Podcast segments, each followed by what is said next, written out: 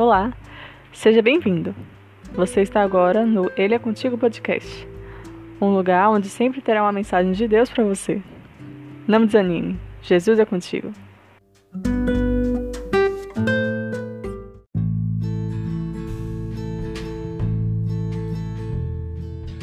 Capítulo de hoje, Jeremias 27. Não se preocupe com o que você perdeu. Deus vai restituí-lo melhor do que antes. Jeremias 27, versículo 22. Em tempos de guerra, de pestes e desastres, a vida é difícil mesmo. Há perdas materiais e emocionais. Mas nada disso quer dizer que o Senhor te abandonou ou que ele perdeu sua força. Todo mundo está perdendo algo neste ano. Eu e você estamos neste mundo. Não seremos tratados diferentes. Mas que não percamos uma coisa: o nosso amor por nosso Deus.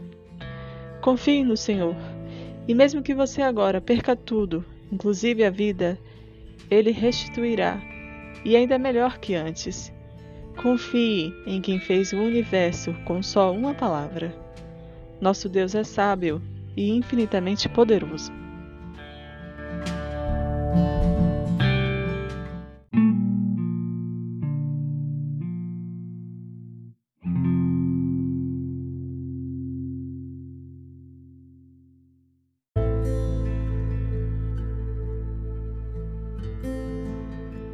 Um povo rebelde e mau, distante de Deus.